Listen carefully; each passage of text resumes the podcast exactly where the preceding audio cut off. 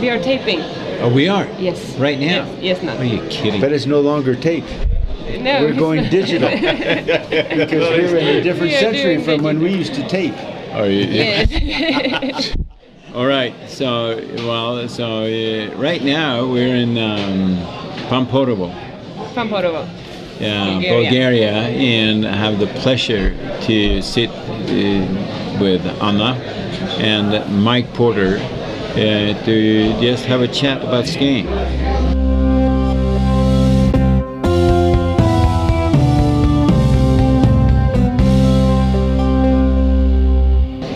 And um, I would say, well, first of all, really nice that, that you can take your time. And suddenly, right now, some water comes in because we're having lunch at the Yes. same time. Lunch is part of the skiing. Now, it's a pleasure to be here and to be sharing lunch. So during this conference, uh, it's also been a lot of talk about skiing and passion.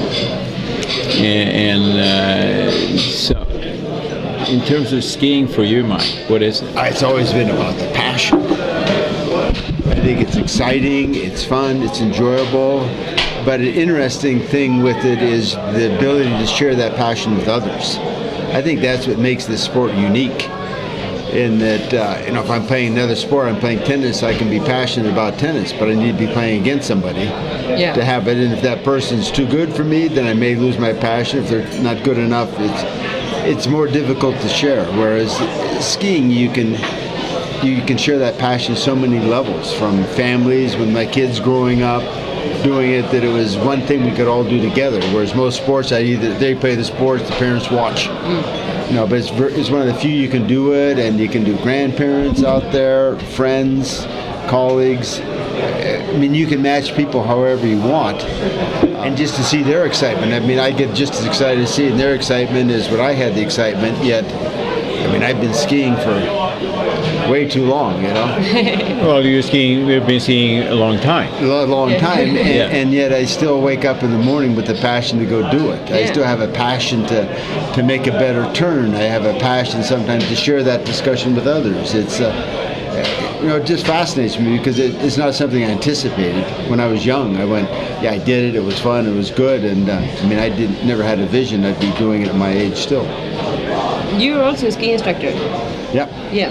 How did you uh, did you get into the industry? I was a ski racer, and then we had, uh, and then I had a chance to teach skiing at night, and then I could get a free lift pass, and I could still train during the day, Yeah. but I made money there, so that got me going. And then I went to college, and I could ski teach. I could teach skiing some, and then they got me a ski pass. I could get to go ski and and helped out on equipment, so I did that one, and then. Uh, then I was offered a job in Australia. So the day I took my final exams in college, Okay. the next day I flew to Australia to work. I was just going to go down there for the summer to see it, and I actually was going to probably go to graduate school in Australia. And when I was working down there, then they said, "Hey, we have a chance. You, do you want to go teach in Austria? We can get you at the Austrian National Academy in St. Christoph and train." So I did that for a few years, and that just kept on going. And it just kept on going. Yeah, yeah, Yeah. That's how it starts. It's always going to be one season. yeah. Yeah. That's, That's, how, how it it is. starts. And uh, so it kept going, you say. So Yeah. San Cristobal. And then it was interesting because at the area I worked at in Australia, they had a French ski school and an Austrian ski school. So I knew that, and the person that ran the French ski school was Alexis Sudan. He was a head professor at the French National Ski School in Chamonix. And he said, oh, you have to come by and we go see it. And so I, I spent time with them and learning the French technique and what was going on that was interesting. And then I would go back to Australia again. Then I did a bunch of coaching in Australia, worked with their national team. So then I came when I came back to the U.S. I came back primarily as a race coach. Did that for a few years. Then went back to ski school, ran the ski school, and then I went back to Vail to run the race program, Ski Club Vail for a number of years, and went from there to the Vail Ski School. So I'd go back and forth. Well, and also mostly downhill in terms of skiing. Yeah, Yes. um, and in terms of, uh, as you say, things happens and you never know why and when. I do remember uh, it was 1998 because then you were the you were head of the ski school then, weren't Yeah, you? yes. Yeah. When I was there uh, with a group of Swedish ski instructors, and we skied with you for a day.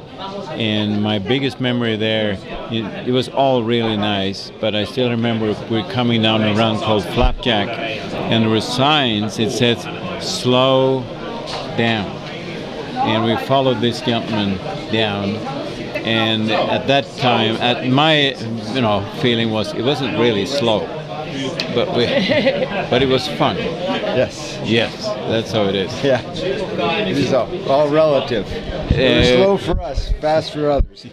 One could s- no, you're right. Yeah, yeah. Because that's how it is. But I still remember that because I saw the sign just flying by.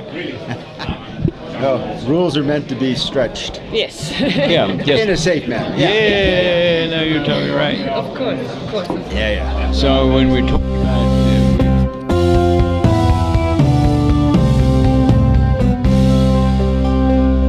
because we're sitting here at an Interski Congress. We have uh, all these teams, we have uh, all these events and stuff like that. Because you've been involved in in Interski in terms of leading some teams, if I Yes. remember right.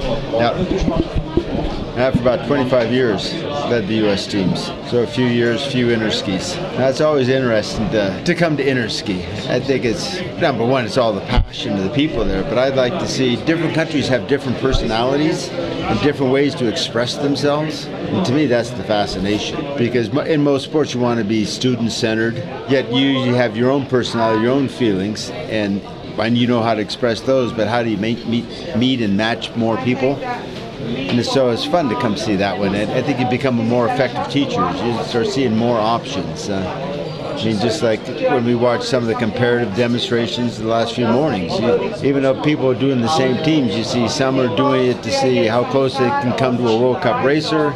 Others are making turns that are very attractive to a consumer, that are realistic. All of us can look and say, "Oh, I'd like to go ski with them. I could ski that one."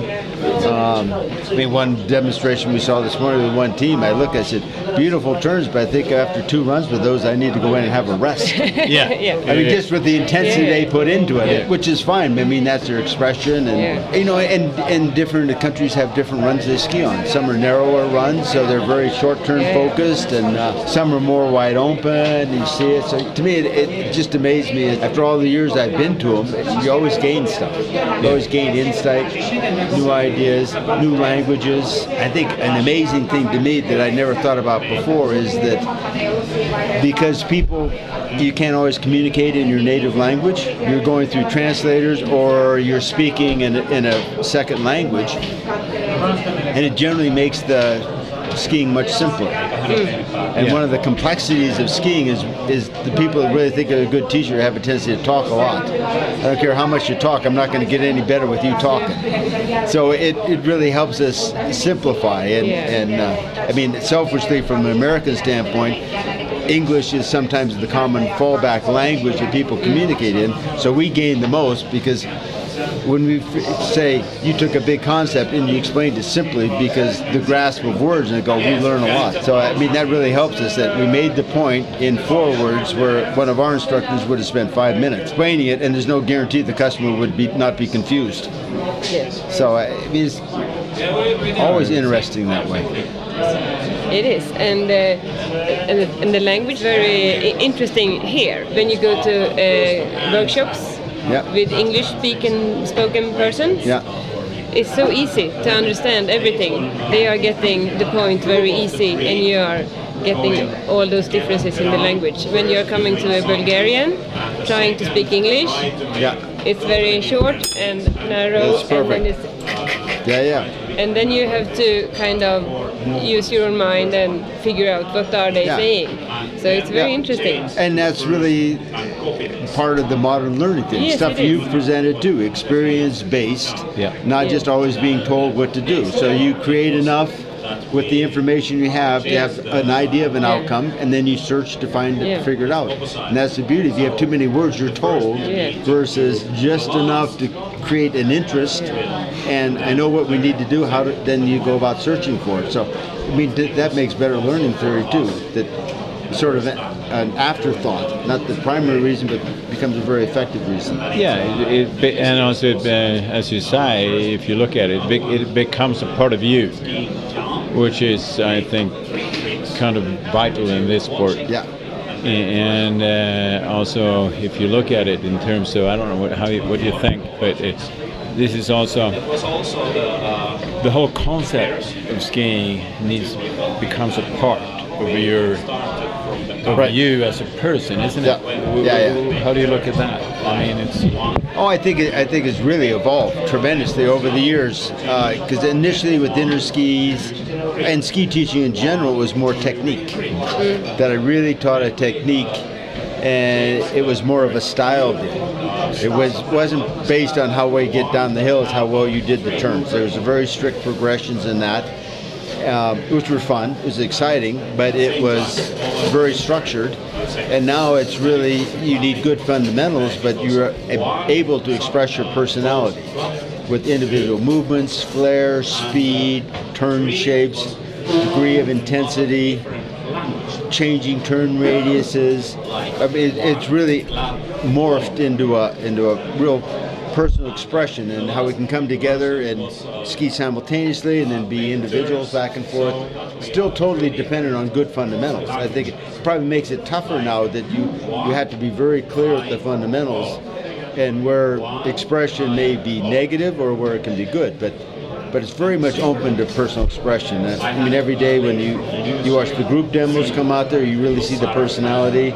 You watch them leading clinics, you see that one. I mean, you go to the same country, two different, three different people. It's the message is the same, the flair, the personality is unique. So you've been a coach for the demo team um, Yes, for a couple of years, 25. 25. Uh, I, one could say uh, there's yeah. a couple at least. couple of years, a yes. few years. uh, but uh, the demo team important for your ski instructors in America?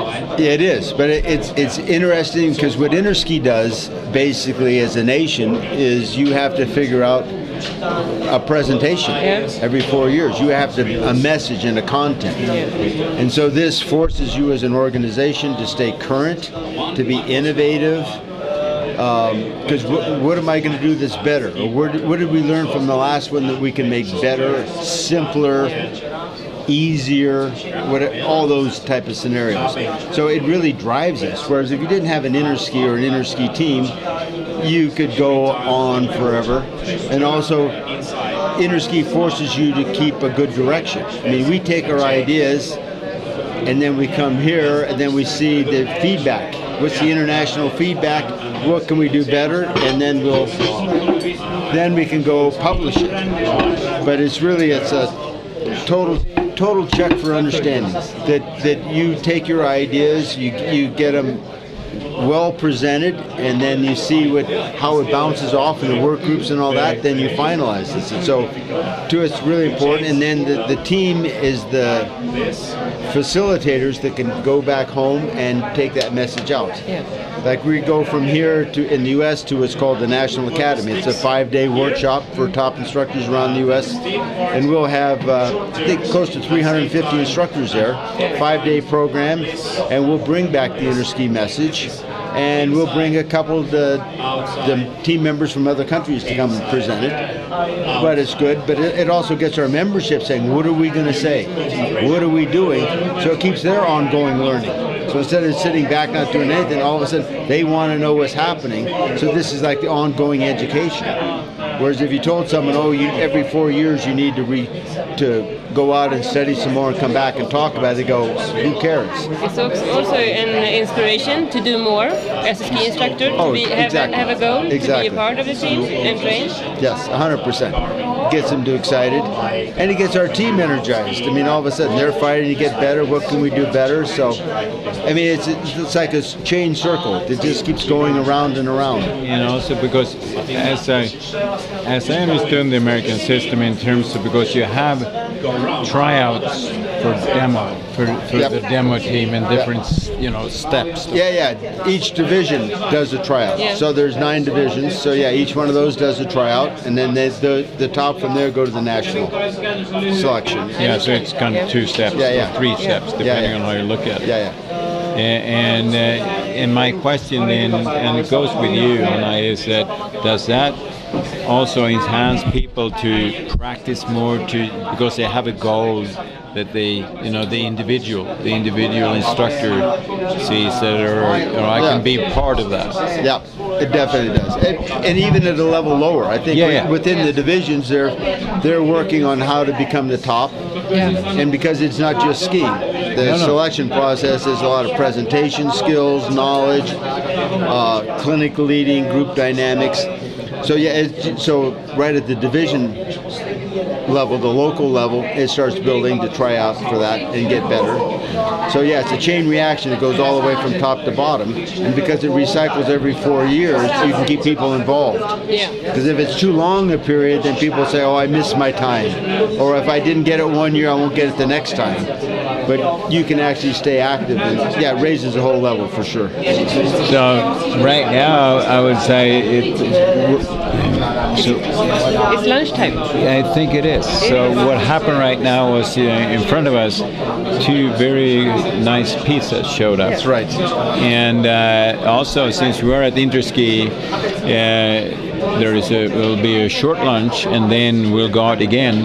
Right, uh, workshop to, for, times. for workshops Yes. to learn more Exactly. from each other, which is Yeah, yeah. great. Exactly. Yeah. Thank you, Mike. Thank you. It's a pleasure to be here. Thank you so much, Mike. It's Always a pleasure to be with the Swedish delegation. Strong connection with the Americans, the Swedish delegation. We've had relationships since the really the late 70s. Yeah. Yeah. We were sponsored. And We've had the Alpha courses where we do reciprocal training programs. American team would come over to Sweden, train, and then Yeah. and then we capitalized by stealing all all the Swedish interski team to go teach in the U.S. I hired, I've, I've hired lots of them, so it's, it's been a great journey both ways. Well, it's good though because it, you know, it goes both ways. Exactly.